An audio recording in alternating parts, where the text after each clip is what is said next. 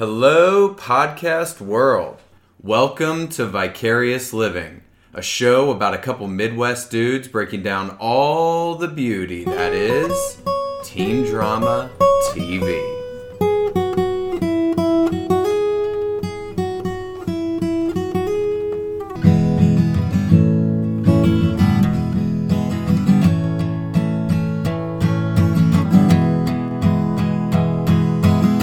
All right, welcome in, Smallville. How's it going, BD? Welcome into Vicarious Living. Very well, Pat. Thank you for asking me how I'm doing. How are you doing? Not too bad. Tonight we did episode 17 of season 2 of Smallville. As we described before, we're kind of hopping around a little bit.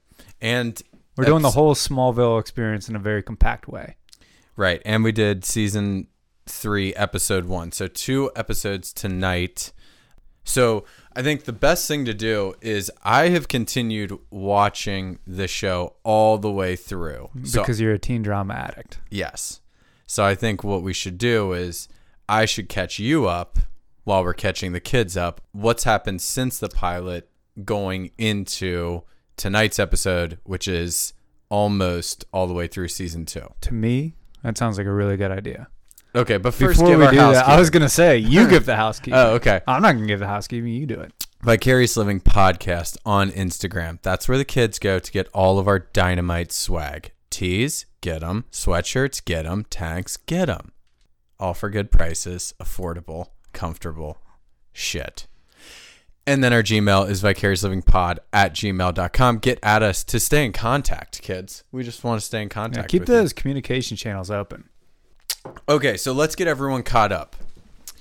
What happened since the pilot? We'll just go character by character. Clark, he's still like learning all of his superpowers. So not really much to be caught up on there. Just know he's still learning all this shit. We have some development in terms of teen feelings. Really? Okay.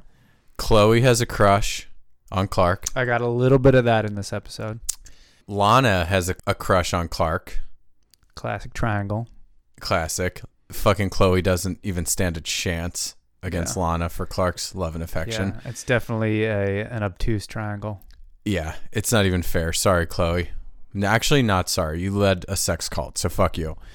And Lex and Clark have become best friends. They're super tight.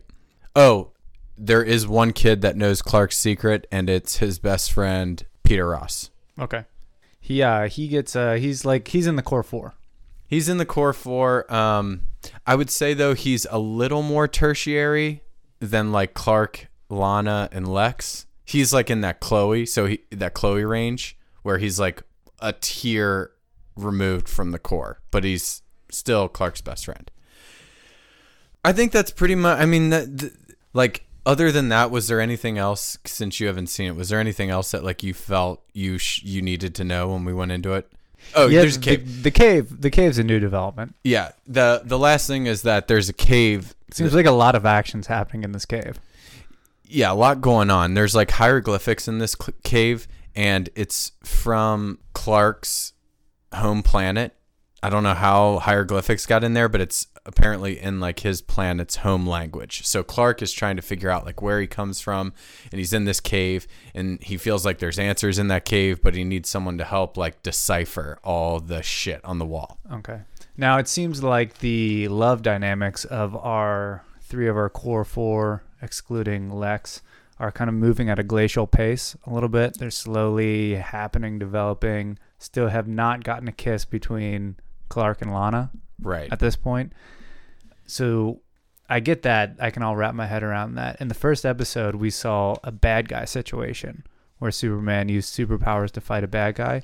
Since that episode, have there been more bad guys? Yeah, there's a new one every episode. Okay. We don't even need to focus on that or even talk about it because it's so unimportant. That's what I want to figure. Like every episode, he pretty much fights a bad guy. Yeah, I don't even focus on it. And then like slowly develops feelings for Lana. Yeah, I was telling you that I've actually been able to breeze through 2 seasons that are about 25 episodes, hour-long episodes, in like less than a week because I fast-forward through all those one-off, here's the bad guy this episode, and I just watch all the drama that carries itself over. So you're just mainlining the drama from this show. Right. Dude, you're an addict. Yeah. Yeah. I'm just blowing it like lines of teen drama cocaine straight into my nose and into my body. So hopefully the police don't show up. Instead of visual of that, they come in. I'm, oh, nothing to see here. Okay. But the main reason we're doing this episode is because, one, we want to hit one episode from every season to keep us honest on where we're tracking with the storyline. And the reason why we chose this one for season 2, episode 17, is fucking Christopher Reeve. Yeah. Oh, boy. Big shout out, Christopher Reeve. R.I.P. R.I.P. Legend. Legend status. He was paralyzed from the neck down. Tough. Right. So tough. Right. We were talking about that, like how... So, I mean, for anybody who doesn't know, Christopher Reeve was the Superman originally. Yep. No, not originally, but he was the first movie Superman. Mm-hmm. There were Superman in TV shows, George Reeves, no relation, back in like the 50s and 60s, but he was the first like movie superhero Superman, right? And then he got injured in a like horse riding accident, paralyzed from the neck down, and we were saying it was probably similar. It just shows you, if you're super rich and have a ton of money, not only can you just stay alive for a really long time because your muscles, which are all atrophying and stuff, you probably just pay physical therapists to be at your house like 24/7. And then also having a lot of money beats AIDS. Yeah. Magic Johnson stuff. Yeah. So have money, kids. That's a nice tip. Get see through a lot of really bad shit. I just had some fun facts. This is a Christopher Reeve episode. It's an homage episode to him. Mm-hmm. So I had a couple of fun facts that I looked up from his original 1978 Superman movie, if you want them. I'd really like them. These are fun. Gene Hackman, who plays Lex Luthor... apparently a real prima donna. Really? A lot of drama on the set with Gene? Yeah. Lex Luthor. He's a famously bald villain. Yeah. Gene Hackman just decided, fuck no. Really? Not shaving my head or wearing a bald cap. I will be a Lex Luthor that has hair. So get fucked.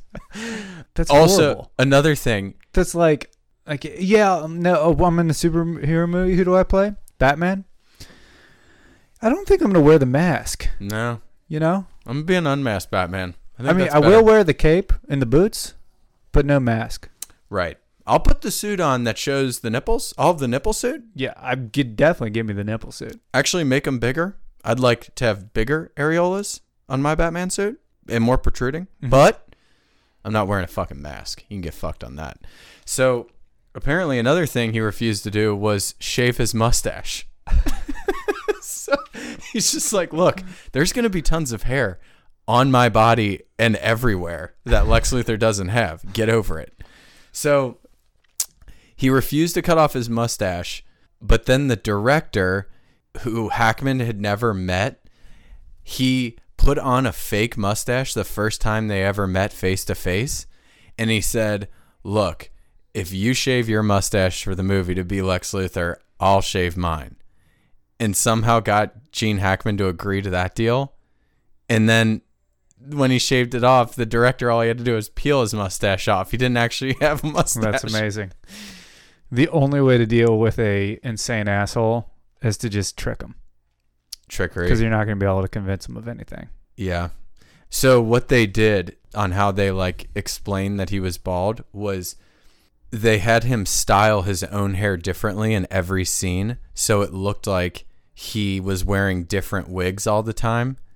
And so it was like, oh, look, Lex Luthor self-conscious about his bald head, so he's wearing like bad wigs all the time. And it was really them just styling his hair differently. So that's how they got around it in the movie. Yeah. He has hair. Mm-hmm. And also in the movie, Lex Luthor is bald, but it was a compromise to say that he's always wearing wigs. Yeah. Huh. Yeah. I feel like if you get stuck down that rabbit hole with a Lex Luthor actor who won't shave his head, like you just got to be like, yeah, Lex Luthor has hair in this universe.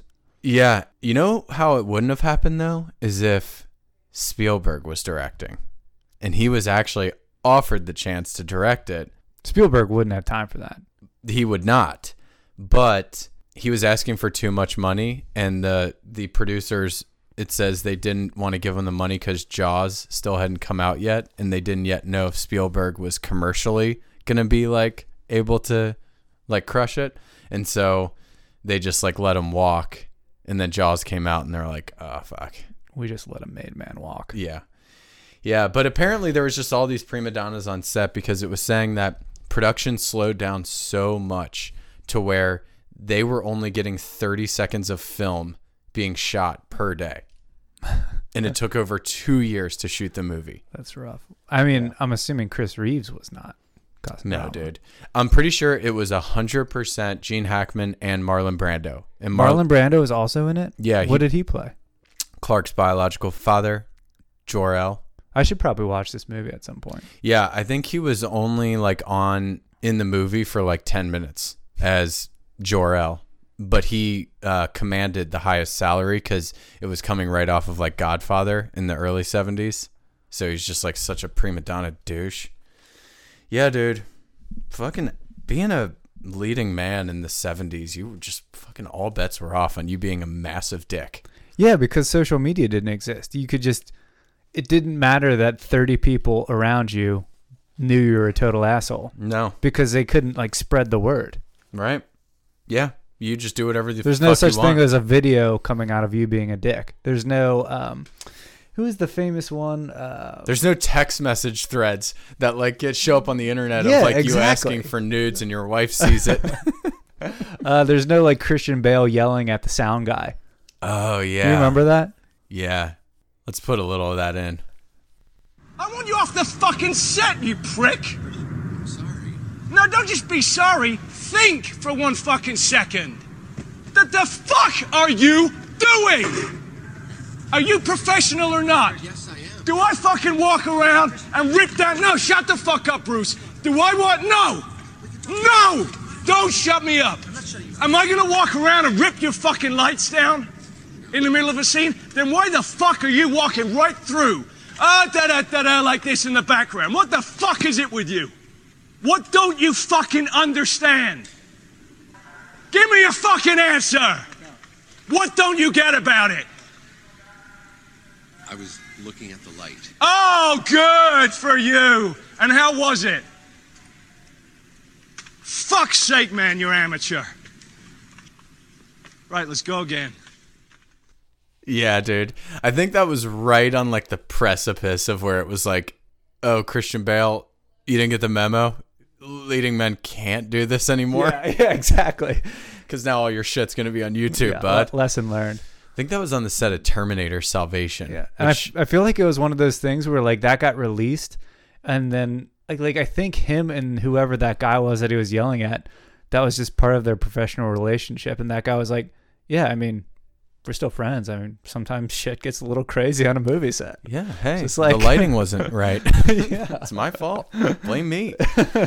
Yeah, I will say, I would compare that to sports a lot, where everyone's always freaking out about like fights that teammates get in and stuff. Yeah. But on like real, like on the Warriors, and they were always just like, dude, we get into fights every fucking day. We're like brothers who fight all the time, and then we make up. Like, relax. That's how it is. Calm down.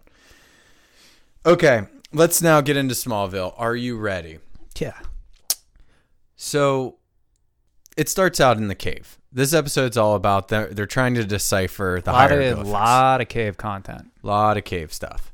And it's essentially like there's all this baggage with like Clark and being sent from his home planet. And I think they're trying to essentially get him closure. That's what it feels like to me. Like they're trying to be like, we need to get Clark closure so he can just like stop being an alien who has his spaceship under the ground in the storm cellar at our house, and we need to get it to where he's part of us and he's got cool powers. Yeah. And also at the same time, most people watching this show kind of know the mythology of Superman and everything, but it's kind of, it unravels itself in the way that almost like a psychological thriller or like a mystery would, where it's like, oh, he finds out a little piece of nugget and you're just like wondering more and more. about his past. And then in this episode, you finally get the full picture of he's for sure an alien, his home planet blew up, and his parents sent him away on a ship to save him from that destruction. You kind of get that like core piece of knowledge. And so I like that piece, like slowly uncovering that backstory is cool. It's definitely cool. I like it. We'll get to all that because when we get to the Christopher Reeve scenes, we'll start playing some of those clips of like where he's deciphered the code, where that all that information Reeves comes drops out. All the knowledge in this episode. Real small cameo, but a lot of knowledge. Yeah. He just seems smarter because he's like a scientist in a wheelchair. Yeah. He kind of gives me like Stephen Hawking vibes of like, we should listen to him. Mm-hmm. He's in a wheelchair. That's an ugly stereotype. If a scientist is in a wheelchair and can't move his arms, like, I guess I just look at it way smarter. Like, I don't know why. You know his priorities in terms of science being at the top are right. Yeah. Because it's like he's not going outside to shoot hoops. No, he's just all about science. This is a dick comment, but I'm just saying he's not outside. You know, Stephen Hawking isn't outside running fives with his bros. He's inside learning about science and like black holes and fucking wormholes. Yeah, all the holes. It's definitely, it's definitely a little like mean, but I'm on the same page with you, so I feel comfortable talking about it. You almost think of Stephen Hawking and Christopher Reeves in this role as like a floating brain. Yeah. So. It's mean. No disrespect, but no offense. No offense, but we love those guys for what they did. So I feel like I'm maybe average to sub-average intelligence. If ever some terrible accident happens to me, knock on wood. You're going full science? Yeah, and I feel like I'd get a lot smarter. Yeah. Yep. So I have that. I agree. That's the bright side of things. Yeah. No offense to both those geniuses. So... let's play a clip, though, because it's not all science and fucking superheroes, Pat. There's also some teen drama. Let's dig in. Let's play a clip of getting caught back up on what's going on with Chloe and Lana when it concerns Clark. Don't look at me like that. Like, what way? Like I'm some lovesick loser who's trying to hang on to something that she's never even had. Well, if you have feelings for Clark, maybe you should just tell him. This isn't about me and Clark, Lana. This is about you violating my privacy. This office and everything in it is now off limits. Oh, and by the way, I did tell Clark how I felt. I poured my heart out to him when he was sick. And in his delirium, the one name he called out was Lana. It's like fucking jealousy is getting the best of Chloe. And what precedes this is Lana's browsing around on Chloe's like Mac PC. Yeah, and fucking looking through all of her emails and shit. She's creeping through all of her files, and she finds pictures of... she has a little collage going in a folder of all pictures of her and Clark. I know. That is such a tricky thing. So first and foremost, before we get into that, because I have a lot of thoughts on that. First and foremost, though, about the triangle. I love that aspect. There's nothing better than jealousy is just all over the place on two female leads with the male lead. Mm-hmm. And it's just like, it's the best. It's what we live for of like. It's it's the vicarious living thing. Like you're watching this when like, A, it would be cool to be Superman. B, it'd be sweet to have these girls fighting over you. Oh, totally. Yeah. Yeah. I would have no idea. I don't know what it's like to have two girls fighting over me. It seems cool as fuck, but we'll never know. No. So, but then the second piece of it is the whole element of she's digging around on her computer and finds shit. Mm-hmm. It's so tricky, dude. When you find something that you shouldn't, when you're being untrustworthy and digging around, it's so tricky because it's like, okay, I found stuff, but if I let them know I found it, I give myself up on... like I now become just as guilty as them. Yeah, it's like illegally obtaining evidence. It's not permissible in court. Yeah. So you might as well just. I don't know what you do. Like in those moments, I always default to like, fuck it. I'm just gonna. I gotta out myself. I cannot not say something. And yes, I'm gonna have to take heat for like doing the bad thing to get this knowledge. But like, now I have the knowledge. I can't just sit on it. I was thinking like how that would go in our situation. Like this just happened as we were taking our picture for the podcast episode for Instagram for this week. We were going through Anna's phone and we were going through all the photos. And when we got to the end of like the 37 photos you and I took for one Instagram pic, we got to the beginning and it got into her own personal photos. And it was something just, it was a picture of like a shopping website of a pair of like shoes, whatever. But it, in my dude head, I immediately just assumed it was going to be something bad, like a dick. As soon as I saw that the pictures of us were ending, I like averted my eyes. Yeah. Whoa, like, whoa, it's got to be something. Oh, I can't look. Can't look. It's got to be dicks. Okay, it's just shoes. But I was shocked that it was just shoes. We should play it out as if I was digging through your phone and like I was going through your photos, but then the first photo I saw before the Instagram photos was like of a different podcaster. Whoa. Okay. Nude. Obviously. And then now I have to go to you. And, like, I'm doing that shit in my head of, like, hey, Pat? Well, yeah, what's up? Do you have something you want to tell me? I'm pretty hungry. Right.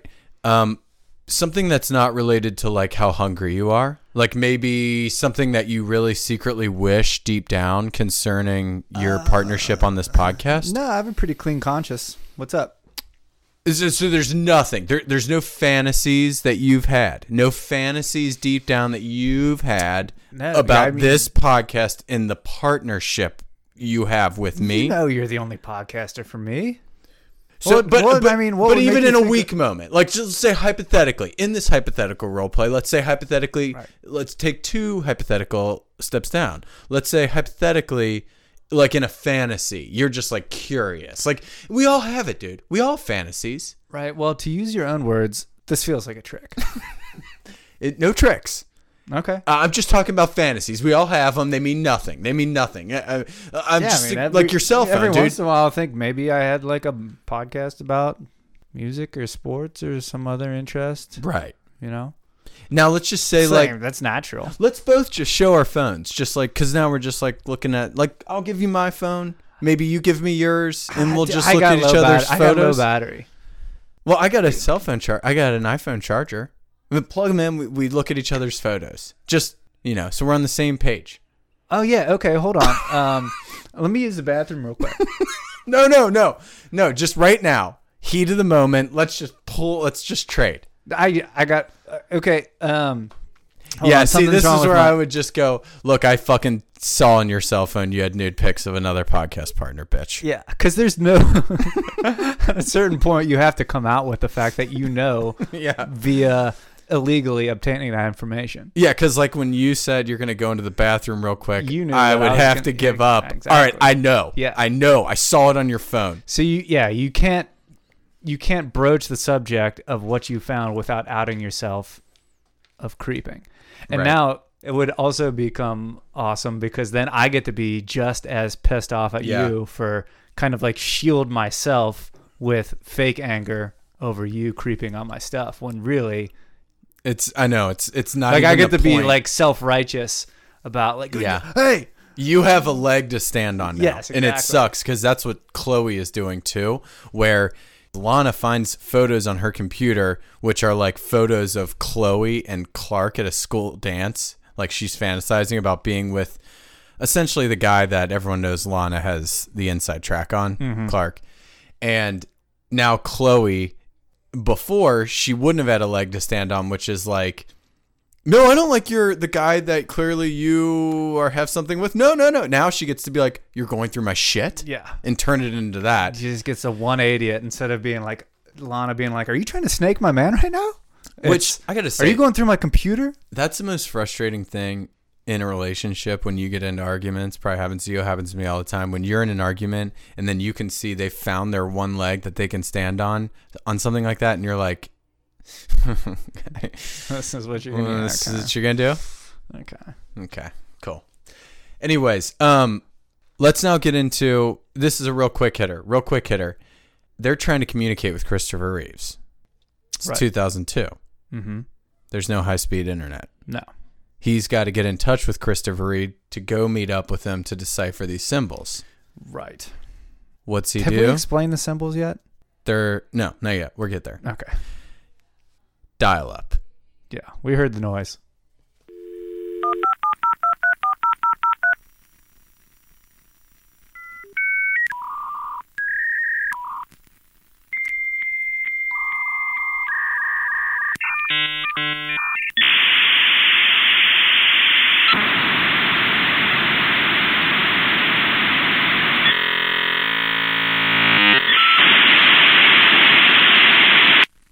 That noise is like fucking nails on a chalkboard. It's like a sense tied to memory thing. Usually it's like a smell thing. Yeah. But I guess it also works with sound, because anytime I hear that noise, I'm just immediately back to like fucking arguing with my family over how long I can be on the internet, because when I am on the internet, nobody can use the phone in our house. Do you remember this? And there's no cell phone. So now you've cut off all communication between your family and the outside world. If something bad happens, an emergency, you're all fucked. Yeah. Yeah, dude. It's like, listen, 15 minutes before dinner, nobody's going to call. I have to get on instant messenger, see if whoever I have a crush on is on, and then put up an away message really quick. Strategic. Yeah. And then we can eat. Yeah. Yeah. Yeah, I got to see if she initiates. If she doesn't, after 4.5 minutes, put up the away message, come back, see if she's still on. If she's signed off, clearly fuck me, and I'm going to kill myself. BRB. But, yeah, it's the worst sound in history. I just wanted to put it in there because it made my stomach hurt. We caught the tail end of dial-up by, like, a year. Maybe not even. Maybe, like, we caught it by, like, 7.5 months. Right? That we lived the full life of it. Oh, we did? Yeah. It was just a short lifespan, I guess. The internet didn't exist when we were born. So, yeah, I guess. Well, yeah, you're right. Think about that. Does that make you feel special? The internet came into being while you were alive. Yeah. You saw the whole cycle. Yeah, so dial-up just had a short lifespan, I guess. Mm-hmm. And we were old enough to see that short lifespan of dial-up, because we were like, right at the instant messenger, we need to be on range. Yeah. Makes sense. To be on. Okay. Oh, last thing. I was thinking, though, when they were dialing up to email with Christopher Reeve, I was thinking, man, did he respond quick? Yeah. Well, he's got nothing else to do. I know. So, but still, I'm just saying. A little desperate. That's what I'm saying. Yeah. Like, if we had a whole conversation about Intern Whitney a couple weeks ago about, in the gameplay phase, what the appropriate response time is to text messages. And she was flabbergasted that I wasn't responding right away. I know. It's funny when we always get into these discussions. Listen. She's talking about how annoyed she was, and Anna does the same thing, talks about how annoyed she was in the gameplay phase of getting with me. But then both of us... We got wives. You got married to me. So... Sounds like maybe... It worked? Maybe it worked. Yeah, you didn't like that it worked, but it did. And guess what? I was never responding right away, because... Had I been responding to text messages as fast as fucking Christopher Reeve is over email, guess who wouldn't be married right now?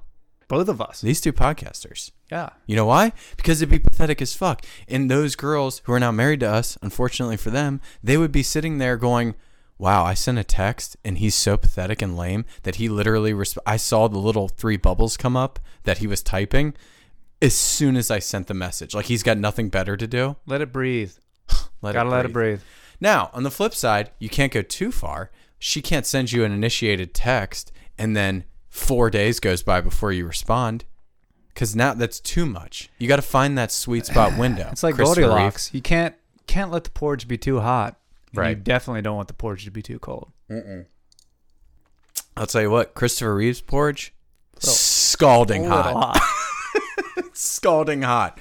So he responds immediately. Now, let's get to that part that you've been waiting for. Clark goes to Metropolis. He meets up with Christopher Reeve. He's trying to figure out what's going on with the cave. He's trying to get a message from home on the hieroglyphic symbols. So, Clark knows this hieroglyphic language.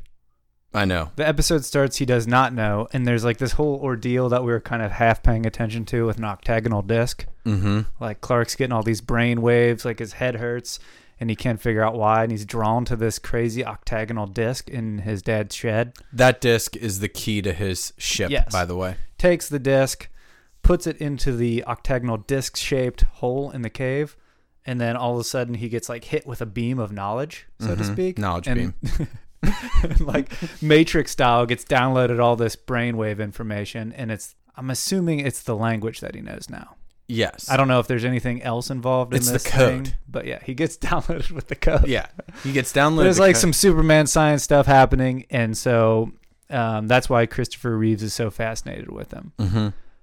So now there's only two guys who know the fucking language of Krypton, and that's 1970s Superman and 2001 Superman. Love that. Yeah. So he goes there, and then there's this clip of Christopher Reeve deciphering the code that is in the caves to Clark. Here it is. Can you read it? Yes. It says, "This is Kal-El of Krypton, our infant son, our last hope. Please protect him and deliver him from evil." Clark is actually Kal-El, son of Jor-El. In this moment, we find out, because Christopher Reeve says, "I tracked the signal." He knows this language because he's a space scientist, and he found this like encoded signal like years and years ago. He's had the time to decipher it, and somehow he knows how to translate it, I guess, because he's smart. Wheelchair scientist. Yeah. So he's smart enough to decipher it. So he can totally read this code, and he gets the message, and then he traces the signal back to its original source. By the way, I'm just looking at Pat's notes. He literally drew out the Superman logo. Drew the Superman logo. I used to be able to do this. Don't know why. I used to be able to do this way better when I was in grade school. Like, you know how you just have like certain things, like you could do the S with the things that you. You know, everybody's got like their 10 things that they could doodle. Superman logo as well. Yeah, that looks pretty spot on. Anyways, Christopher Reeves traces the signal back to its original source, which used to be a planet, and he finds that now it's just nothing. So what he tells Superman at this moment is, "Listen, your planet exploded. It's done. It exploded, Clark. Sorry. That's your home. All gone. And you were basically sent out on an escape pod and landed on our planet." Yes. And so good luck. Good luck. Yeah. By the way, the one thing I want to mention is just, not only is Reeves dropping science knowledge in this moment, he's dropping like just knowledge. For example, he tells them that you can't be looking elsewhere for the answers. You need to be looking inside yourself. Within. I loved that. Don't look without. Look within. Love it. Yeah, I did. That's great advice. Yeah, everyone's always telling Clark, like, because he's a teen looking for answers. It must suck to be Clark. He's always looking for answers, and everyone's just telling him, like, "Hey, bud, enjoy riding solo on the answers looking process. You're gonna have to find them within, bud. Keep looking, man. No one's gonna help you." Yeah, it sucks for Clark. Yeah, that's what I wrote down. The big theme for me with the whole Christopher Reeve episode is Clark essentially just finds out he's fucking alone. Alone as fuck. Harsh. So alone. Like, good luck.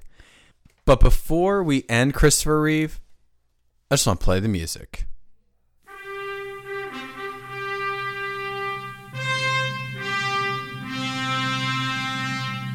Dun, dun, dun, dun, dun. That's Christopher Reeve music.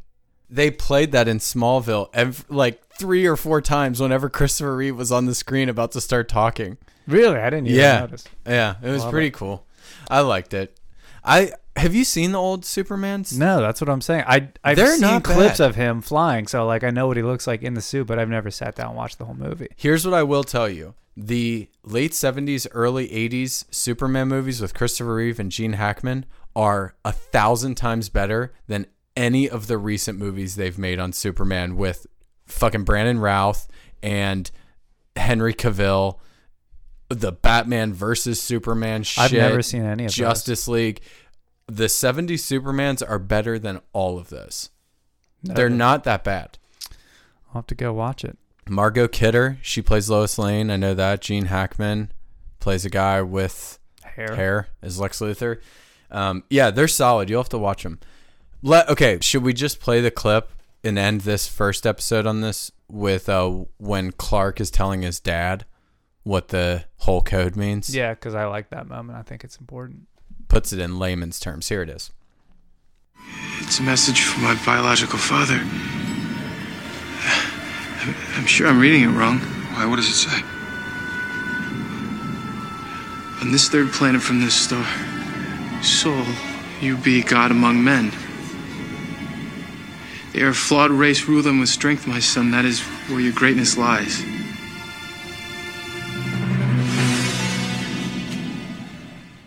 Yeah, so now we find out, like, he's not just, like, that he's alone and they sent him off because his planet was exploding. They also had a sub-message, which was, oh, we'll save you and stuff, but conquer them. Yeah, and it's hard to tell from the message whether it's, like, that's his mission and his parents and his old planet were, like, evil conqueror type people, or if it's just, like, we know this is going to happen because you have superpowers, so use grace. Yeah. When you do it. Yeah. We get it. You're going to be the most powerful person on this planet, so be cool. Yeah, just be cool when you're doing it. Yeah. When you're being like a Stalin-esque dictator. All right. Here's the thing, dude. As we transition, once again, what we're doing on this pod, top 10 episodes in all of Smallville history. It covers like one episode from each season. We've talked about the pilot in the first podcast. We talked about an episode in season 2, Christopher Reeve. Now we're going to get into episode 1 of season 3. Hit that season with this key episode. But there's a couple main plot points that I just want to hit on to catch everyone up before we get into that episode from season 3. And to do that, I need a little Avril Lavigne. Mm-hmm. And I'm afraid that it'll change the way you feel about me. I'm standing on the bridge. Lana and Clark. It's first kiss time. Nothing could ever do that. There's nothing but the rain. No footsteps on the ground. I'm listening, but there's no sound. Isn't anyone trying to find me?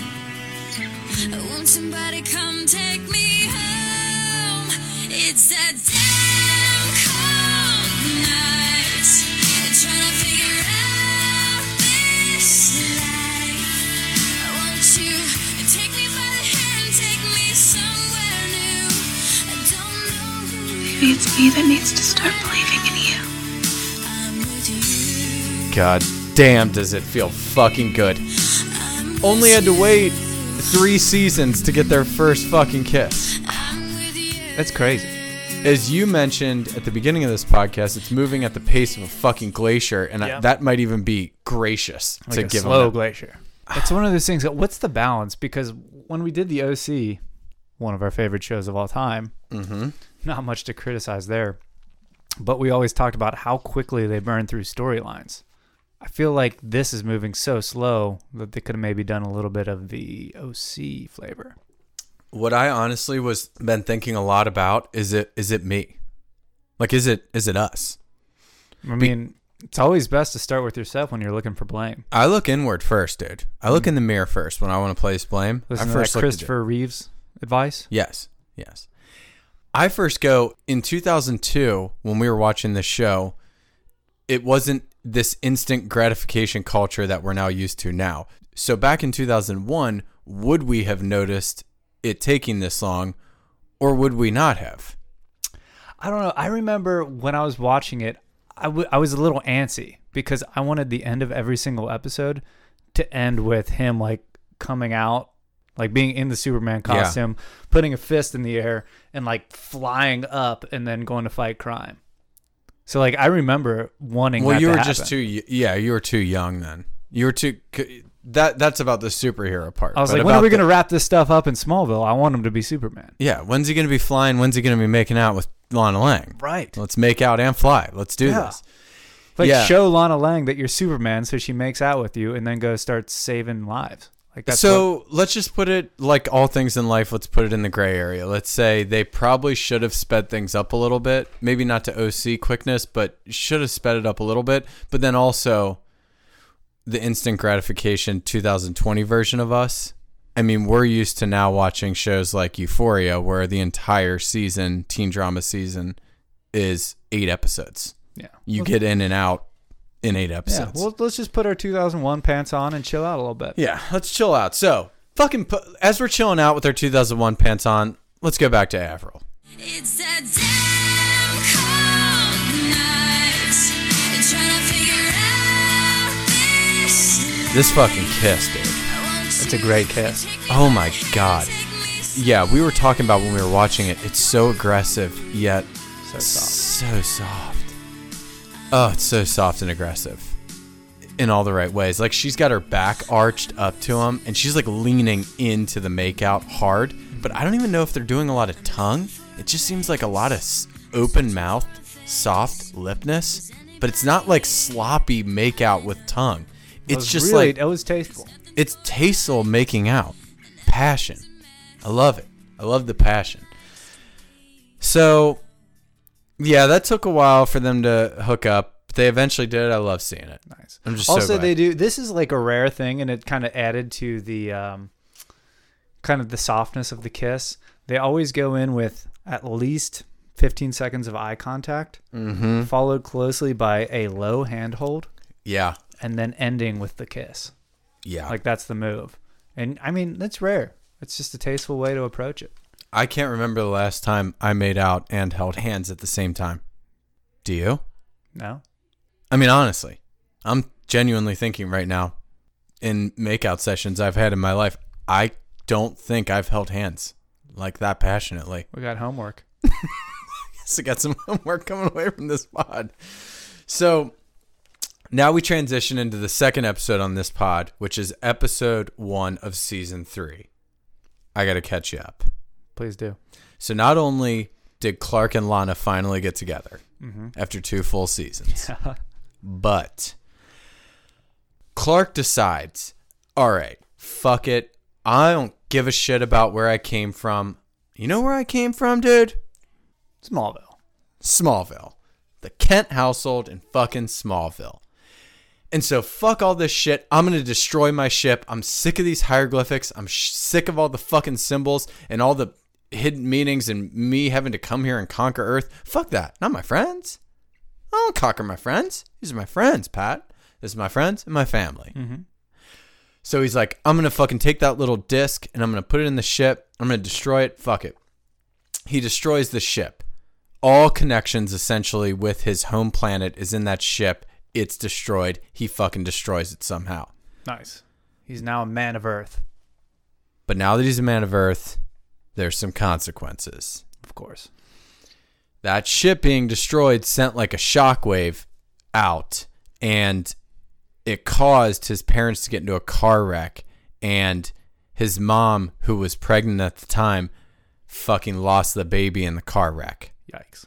So now Clark feels like he's destroyed all these people's lives because of this shit, and he's just a little mixed up. Angst on superhero steroids. Yikes. Okay. So the first episode of season 3 is essentially Clark's gone bad. So you called this the Red Kryptonite episode. Yes. Now, I'm led to believe that he's got some kind of a Red Kryptonite ring. Yeah. Now, without getting too much into it, it's a classic case of the Red Kryptonite gives him more power, but also makes him evil. Don't ask too many questions, but just go with it. Where does he find the ring? I'm pretty sure he got the ring from the scientists. They were doing a bunch of shit with the meteor rocks. Somehow they stumbled on like this Red Kryptonite. Then they put it in like their school class rings because their colors are red. I see. Smallville High School. And so... so his class ring is the Red Kryptonite ring. Yeah. It's got the meteor fragments in it, but they've been altered slightly. Clark has never put on his class ring because of it made him essentially become like Clark, bad Clark. Mm-hmm. So the reason he puts it on now is because it makes him also feel good. Right. Like liberated. Forgets about the pain. He doesn't think about any of the baggage in his head. He just like does. Right. He just he's does. All id. Yeah, he's all just like Neanderthal out, like sex, fire, water, food, fish, fucking. So Clark, because all this shit, and he created his mom to like lose the baby, he's like, I don't want to be in myself anymore. I'm going to put this red kryptonite ring on. Yes, it makes me go bad, but it makes me forget about all my depression. Right. Okay. So Clark goes bad. Think Spider-Man 3. Yes. Mm-hmm. Yes, yes, yes. A lot of that going on. And while you're thinking about Spider-Man 3, it would be impossible to be thinking about Tobey Maguire in the black Spider-Man costume without giving Clark the MCITW of the week, Clark. Get bent, get fucked, get royally fucked, Clark, on this podcast. And that is the Maurice Cooper is the worst of the week, Clark. And it is brought to you by Wicklow Wear, W-I-C-K-L-O-W, Wear. Be free and explore. Get all your art to go at wicklowwear.com. Type in the promo code VL at checkout. Get 10% off your order, $30 on the baseball tees, $40 on the hooded sweatshirts, $30. Nope, $20 on the fucking tags, Clark. Get fucked. And, dude, it's going to Clark because is there no way to show that you've become a bad guy without doing it in that Tobey Maguire douchebag Spider-Man 3 way? Okay, let me just lay out how they make Clark bad, in quotes. They have him wear red Oakley sunglasses all the time. Tough. Even at night, even indoors. Red Oakley sunglasses. Black leather jacket. Always riding a motorcycle. Mm-hmm. Always on a motorcycle. Red t-shirt under his leather jacket to show that he's like the red theme, like he's red, he's bad. And then he just walks like a douche. Think of the fucking scene in Spider-Man 3 when he finally goes bad and he's walking down the street. That's fucking Clark. It's always playing music like this. It's just always a vibe. It's this combination of I'm evil, and I got no worries. Yeah. That's just obnoxious. Such a douche. It makes our stomach hurt. Is there no other way to showcase it that you've gone bad? I mean, he's doing evil shit. He's robbing banks. But he's doing it with like an evil smirk on his face. Can't they have him just be like depressed and sad and like he's evil doing evil things? Well, here's the thing. I would like that better because it would be better drama on TV to watch. But I think they can't do that because having, like you were saying, having the ring on makes him feel good and makes him forget his pain. Like he's got no pain. So he's always just feeling good. Yeah, you're right. Just loose, feeling fancy free. Yeah. I guess that's just, I guess it's working. Like the ring turns him into a douchebag. Yeah. It's working because now we go from loving Clark to he's getting MCITW. So I guess it's doing what it's supposed to. Yeah. We're supposed to hate him. Mm-hmm. So Clark, with that, Be Free and Explore, brought to you by Wicklow Wear. We didn't want to do it, but I'll be honest, I didn't think I was ever going to give Clark an MCITW. He got it. But if one of the top 10 episodes in Smallville history is fucking Red Kryptonite, guess he's going to get it. Anything you want to hit on next? Apparently he goes to this club every night. Yeah, and we find out that he's like he brings a different girl to the club every night, but then leaves him, I guess.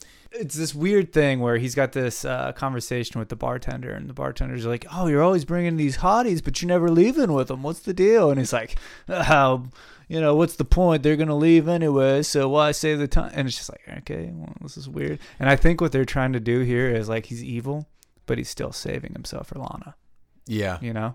Yeah, because that made no sense to your point. It's like, Clark, it's either like the only cool thing about being a douche and going to clubs all the time and stuff and bringing random chicks all the time is the part where you get to have sex with them. Mm-hmm. So what's up? But yeah, I do like that element of like, oh yeah, maybe deep down good Clark inside is like beating out Kal. Yeah. His alter ego, Red Kryptonite.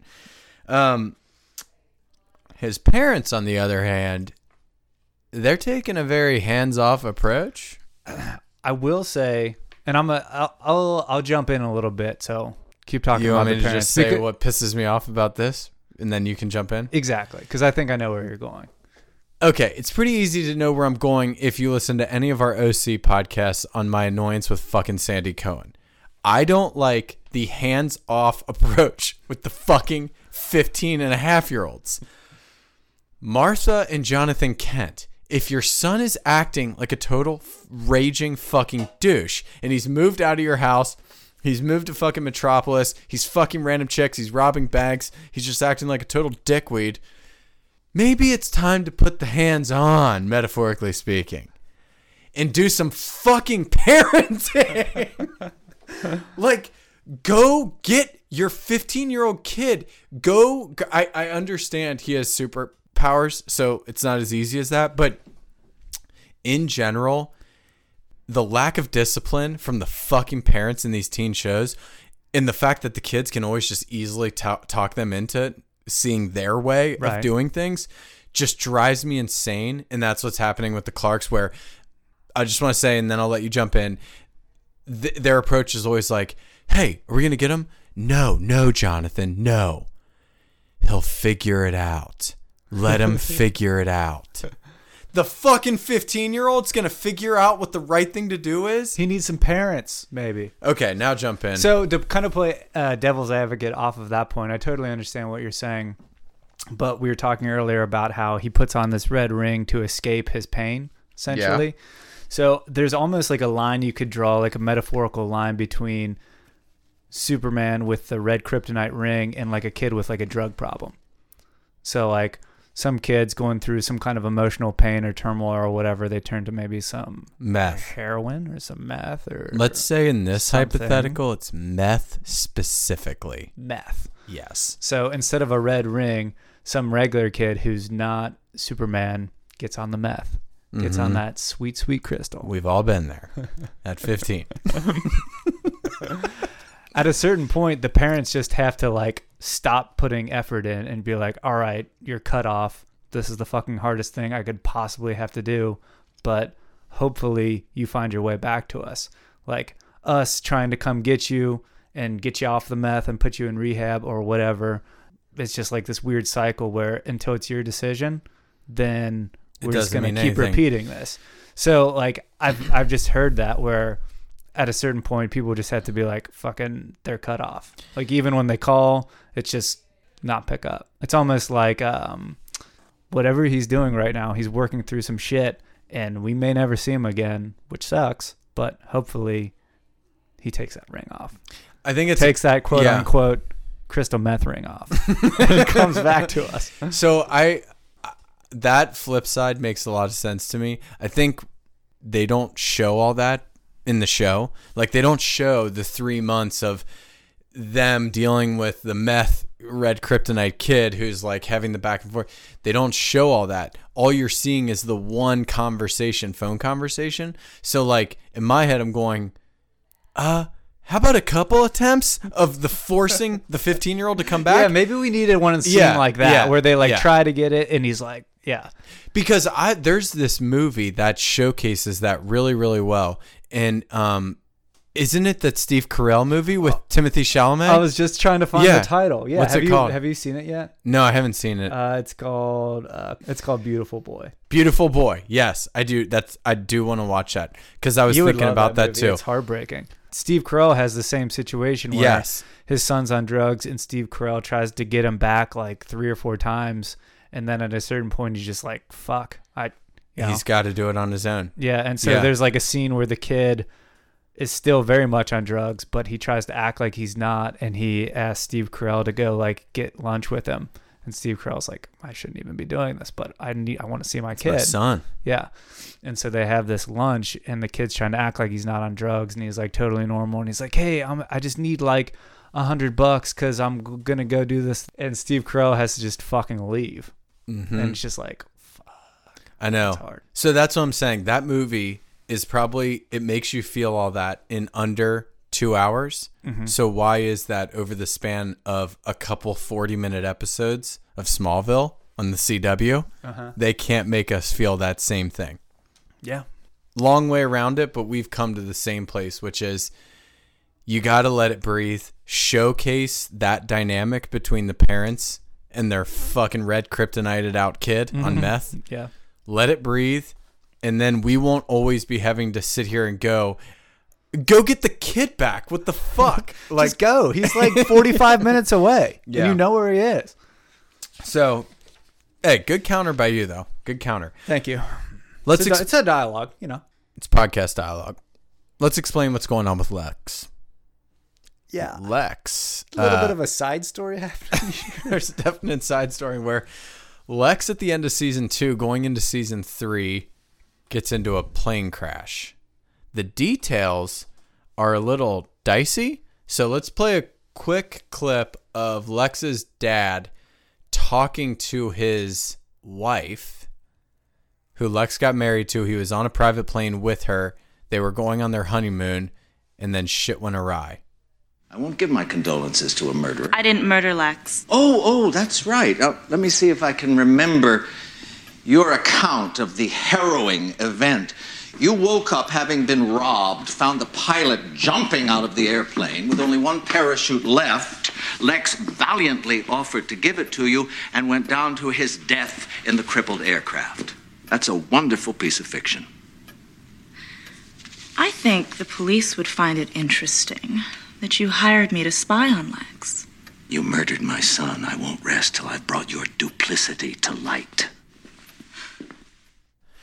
Now, we don't know if that is what happened, but that's the story that Lex's wife came back and said. But Lex didn't die. He's marooned. Yeah. He's marooned by himself, fucking Tom Hanks style, on a Castaway island. Mm-hmm.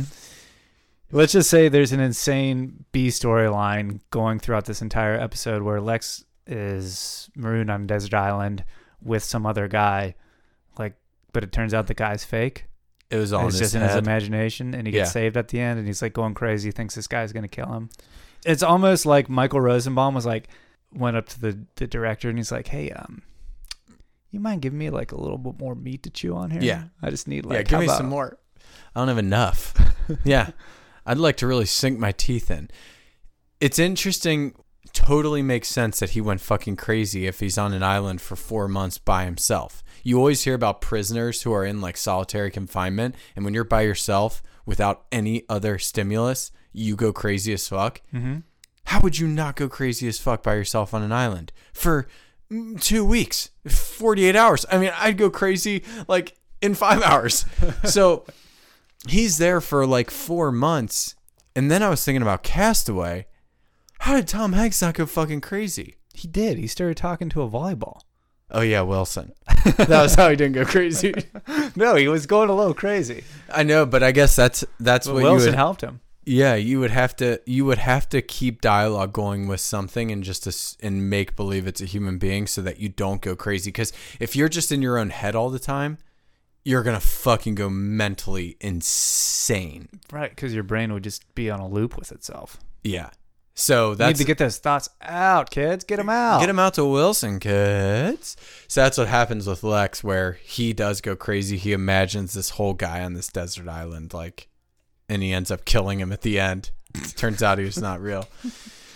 So that's what's happening with Lex. By the way, the wife that you were mentioning is Nikki from One Tree Hill. Oh, yeah. Little crossover. Dude. When Smallville runs for 10 seasons, it had crossover actor-wise. Remember when I did that Instagram post where I had all the teen crossovers from TV shows? Yeah.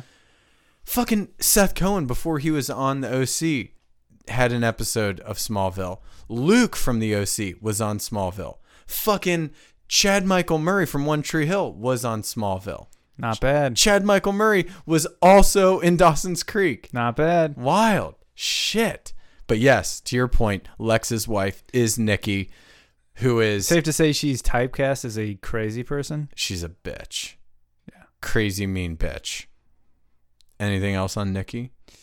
No. That plot kind of got confusing to me, so I tuned out. Yeah, so that's what's going on with Lex. We also have a bunch of new haircuts as we get into season 3. Haircut breakdown. Let's break them down. Clark, I love what he's doing. Mm-hmm. Clark has great hair. He's got to grow it out a little bit, dude. Clark is a big dude. He's 6'3" with a head. It might be slightly on the smaller side for a 6'3" frame guy. So, dude, that's an easy fix. If you're 6'3" and huge, like fucking Tom Welling is as Clark, and your head is maybe 10% on the smaller side, grow your hair out. Get that hair going. Have it flaring out on the back a little bit. Get some flow going, yeah. He looks good with his longer hair. I like it a lot. I can't disagree. Lana, dude, who cares about her hair? Let's just say she always looks good. She could have a buzz and still be looking good. She's so attractive. I don't want this podcast to go by without me talking about how sexually attracted I am to Lana Lang. Kristen Kruk. Yeah, that'd be a mistake. It'd be a mistake. All 5 Smallville parts are going to have a piece where we rave about Lana Lang. And then the last haircut breakdown is Chloe. Not a good haircut. Explain her haircut. It's like, I think what they call it in the business is an asymmetrical haircut. Like, it's really short, first of all. And then it's got like bangs going across, kind of, that are like way longer on one side than they are on the other side. Dude, her bangs could cut through glass. They sure could. Her bangs are like my nipples when they get cold. Yeah. Her haircut would be better if it just was a bunch of your nipples, like on her scalp. Okay. Short haircuts on females. Who's winning? In certain contexts, I like it. Dude, you're just saying that because it's on the pod. No, I'm not. Yes. No. False. Explain to me when a short haircut is better than just having long hair for a girl. When are you... Name one person who looks better with short hair than long hair. On the spot? Yes. Halle Berry. No. She pulls off short hair. No. She's got really short hair in Swordfish. Dude, you're going to sit here and tell me Halle Berry and Swordfish is not good? It's impossible to look at Swordfish with unbiased lenses because she went nude in that movie and showed her boobs. Yeah. Point me. Not just saying. You're letting the boobs and Swordfish cloud your judgment on short haircuts on ladies. Hold on. I need to use the internet. Okay. I don't have unfortunately, I don't have a Rolodex of short-haired actresses going through. Look, I know it's an unwoke point by me, but I'm just saying... Shitting on haircuts is not unwoke. I feel like you can totally shit on haircuts. It's hair. It's dead. Mm-hmm. Yeah. You show me one actress who has short hair and you are like, her with short hair, I'm telling you, looks better than what I think she would look like with long hair. And she has to be fully clothed. Who are you looking up? I'm just on Google scrolling. Starting to kind of agree with you. I'm not saying... Here's my point. I'm not saying short hair looks bad 100% of the time on ladies. What I'm saying is they would always 100% of the time look better with longer hair. So what's the win? Here's pink. That looks like my haircut. All right, so do I win this argument? I think so. Just it sucks to take an L on the podcast, you know? Like, you can't even find it on the Google. I will say This isn't a blowout because I was able to pull Halle Berry in the moment. I know, but you pulled the worst possible movie. I'm going to take the loss. Yes. But just give me Halle Berry. I'll give you Halle Berry if you chose one of the 100 movies she's acted in where she didn't show her titties. No. Name another one. I don't know, maybe. All right. Let's just... I might have to cut it all, but let's say we don't cut it all. Okay. Where do we want to end on it to finish it? Chloe's haircut in this episode is not a good haircut. It's not good. It's bad. It's not good. She's got weird, misshapen bangs, and there's no symmetry happening, whatever. I don't like it. Just grow it out, Chloe. Yeah. Grow it out. Just a little. Now, how you style it? Humor us. How you style it, guess who doesn't care?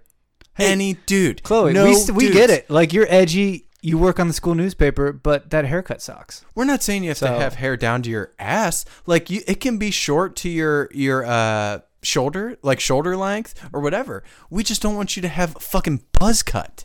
Yeah. That's all we're saying. Okay. To get off that.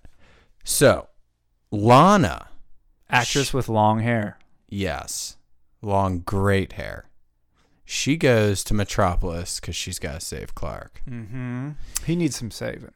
Yes. Now, it seems simple because you'd think, we'll just pull the red ring off Clark's finger. That's what I would think. And we're good. But no one knows. Yeah. Just do that. Right. So, yeah. Well, and honestly, how Lana decided that she was going to go was... It's easy to decide if you need to go save someone, dude. If when you're just like hanging out in the coffee shop that you own, and then there's this fucking playing in the background. I won't give up if you don't give up. I won't give up. I won't give up. If that's playing in the background, you go save your friend. Every time. Going to Metropolis is a pretty easy decision to save Red Kryptonite Clark. Mm-hmm. Even if he is kind of a douche now. Yes. So she does. She hears that song playing in the background in her head, and then she goes to fucking Metropolis, and she's like, I gotta fucking save Clark. And it's a combo effort. Little combo of her and then Mr. Jonathan Kent. Duke boy himself. Duke's a hazard. They both combo effect go and essentially save Clark from Metropolis. All's good. He comes fucking back. That's how you do it. Clark's dad gets some superpowers somehow. I think he goes into the cave, the aforementioned cave. Yeah, who cares? He gets them. Gets superpowers. Beats his son's ass. Just dad stuff. Yeah, I think it was a metaphor, dude. Yeah. For dad strength, mm-hmm. which we know exists. I think my dad's probably a pretty weak dude mm-hmm. in life. Props, but if I ever still to this day got into like a physical altercation with my dad, I would assume that like his dad strength would kick in. You think so? Probably. Yeah, dude. I think you just always have it over your kids. I'd bet on your dad over you for sure. That's interesting. So that's just, I guess we'll have to work that out. Me getting into a physical fight with my dad to mm-hmm. prove out if his dad's strength at 60 years old still holds true. I know it held true when I was like 10. There's a video online somewhere. I don't know. It's hard to get the videos off of Facebook anymore. There's a video of me in college arm wrestling my dad at a bar. What? That exists? Yeah. I can't find it though. Like Facebook makes it. Oh my God. We should put that on our Instagram. I'll try and find it. Yes. It's on. It exists. On YouTube? It's on Facebook. Oh my God. But you know how you used to be able to get like Facebook, click on yourself, see pictures or see videos? Yeah. The videos went away and they're like buried in the pictures and some of them went away. It just... What the fuck? All right. Should we play a clip of... We got our first You're Not My Dad of Smallville. We did. I was excited about it. Let's play this. Come on, you can admit it. You're happier I'm gone. Clark. Son, that's not true. I'm not your son, and you're not my parents. You never have been. You never will be. Clark, what is the matter with you? Your parents love you. I love you. Do you always betray the people you love? Love seeing it, dude. I gotta say, I'm pretty sure on this VL podcast that we have had, every TV show has had a You're Not My Dad moment. Mm-hmm. Do you love it as much as I do? It's pretty awesome. You love it more than anyone I know. I don't know why. Well, I don't know why either, because I have just a very good relationship with my dad. No, like stepdad situation. I've just had my real biological dad raise me my whole life. So I don't know why I like it so much. I love it just because it's such a trope that like when you see it, it's like drink. Check. Drink, yeah. Take a sip, kids. It's definitely like awesome because in this case it really made sense because Jonathan Kent is not Clark's dad. Yeah, exactly. He's no Jor-El. Okay, anything else that you want to hit on before we wrap this up? I'd like to give my MVP. Do it, Pat. This one was easy. Christopher Reeve. Dude, love giving it to him. One of the best cameos I've ever seen in a teen drama. Yeah. Not only did he crush it acting-wise, but he was 1970s Superman, dude. Yeah, they didn't even like really mask that he was just the old Superman. They played the music. Yeah, no, it was a total nod. And also, he laid so much groundwork in terms of what we know about Superman. Like, if you were watching that show in real time, like I was as a kid, you're like just wanting so bad for Superman to find out these little nuggets, like this little rabbit trail about his past. And in this episode, he just lays the hammer down, Christopher Reeve style, with all this knowledge. Like, A, you're an alien. B, sorry. Like, you already knew that, but like, B, your parents are dead and your whole planet is dead, so move on. Sorry about you. Sorry. Yeah. It's interesting because it's like, dude, once Superman, always Superman. I think like everyone who was watching that was thinking like, dude, this is like old Superman breaking the same knowledge that he got broke to him back in the 70s to the new Superman. It's a torch passing moment. Yeah. And it's like Christopher Reeve was almost sitting there like in his wheelchair like, dude, I remember, like, I can empathize. I remember when I got this news. Mm-hmm. Yeah. Fucking the 70s. It was like rough. Marlon Brando gave it to me in 78. So fucking Tom Welling. I get it. I get exactly what you're going through. It sucks. But don't kill the messenger. It's part of every Superman's journey. You got to hear this knowledge and then keep fucking going. I wish, and this is, I mean, the main reason I'm giving him the MVP is because I wish he was a recurring character. Because I just loved that eccentric, recluse billionaire who is also a crazy smart space scientist that also has more knowledge than Superman about himself, like some kind of like a mentor figure for him to go back and forth. Like as much advice as he can get from his parents, it's just going to be like regular life human advice. He needs like an alien mentor. I feel like a Christopher Reeves type would be that guy. What sucks is that Christopher Reeve died. Yeah. So becoming a recurring cast member on Smallville is just unfortunately not in the cards. Right. But R.I.P. We said that, R.I.P. Right. One thing I did notice is both characters in that scene were wearing jeans.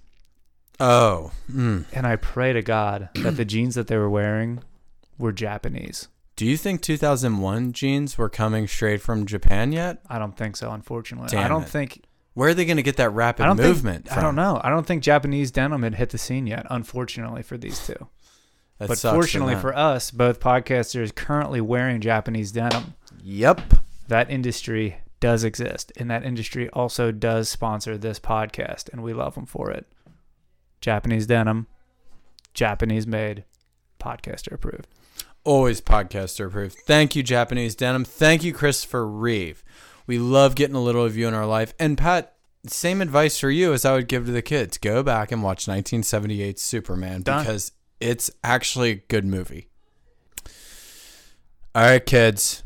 Next time we're going to be coming at you part 3 of our Smallville pod journey. I think it includes an episode from season 4 and an episode from season 5.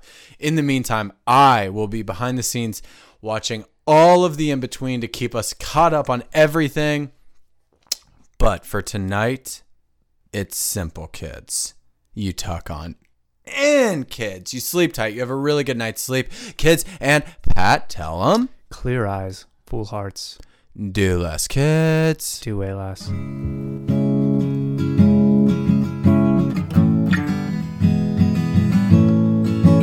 You can follow us on Instagram at Vicarious Living Podcast and listen to all of our episodes on iTunes, Stitcher, or SoundCloud. You know you found us when you see a picture of Pat and I sitting on a couple rocks overlooking the vast landscape that is Laguna Beach. Steven's there, just not pictured. Steven and Elsie, both there, just not pictured.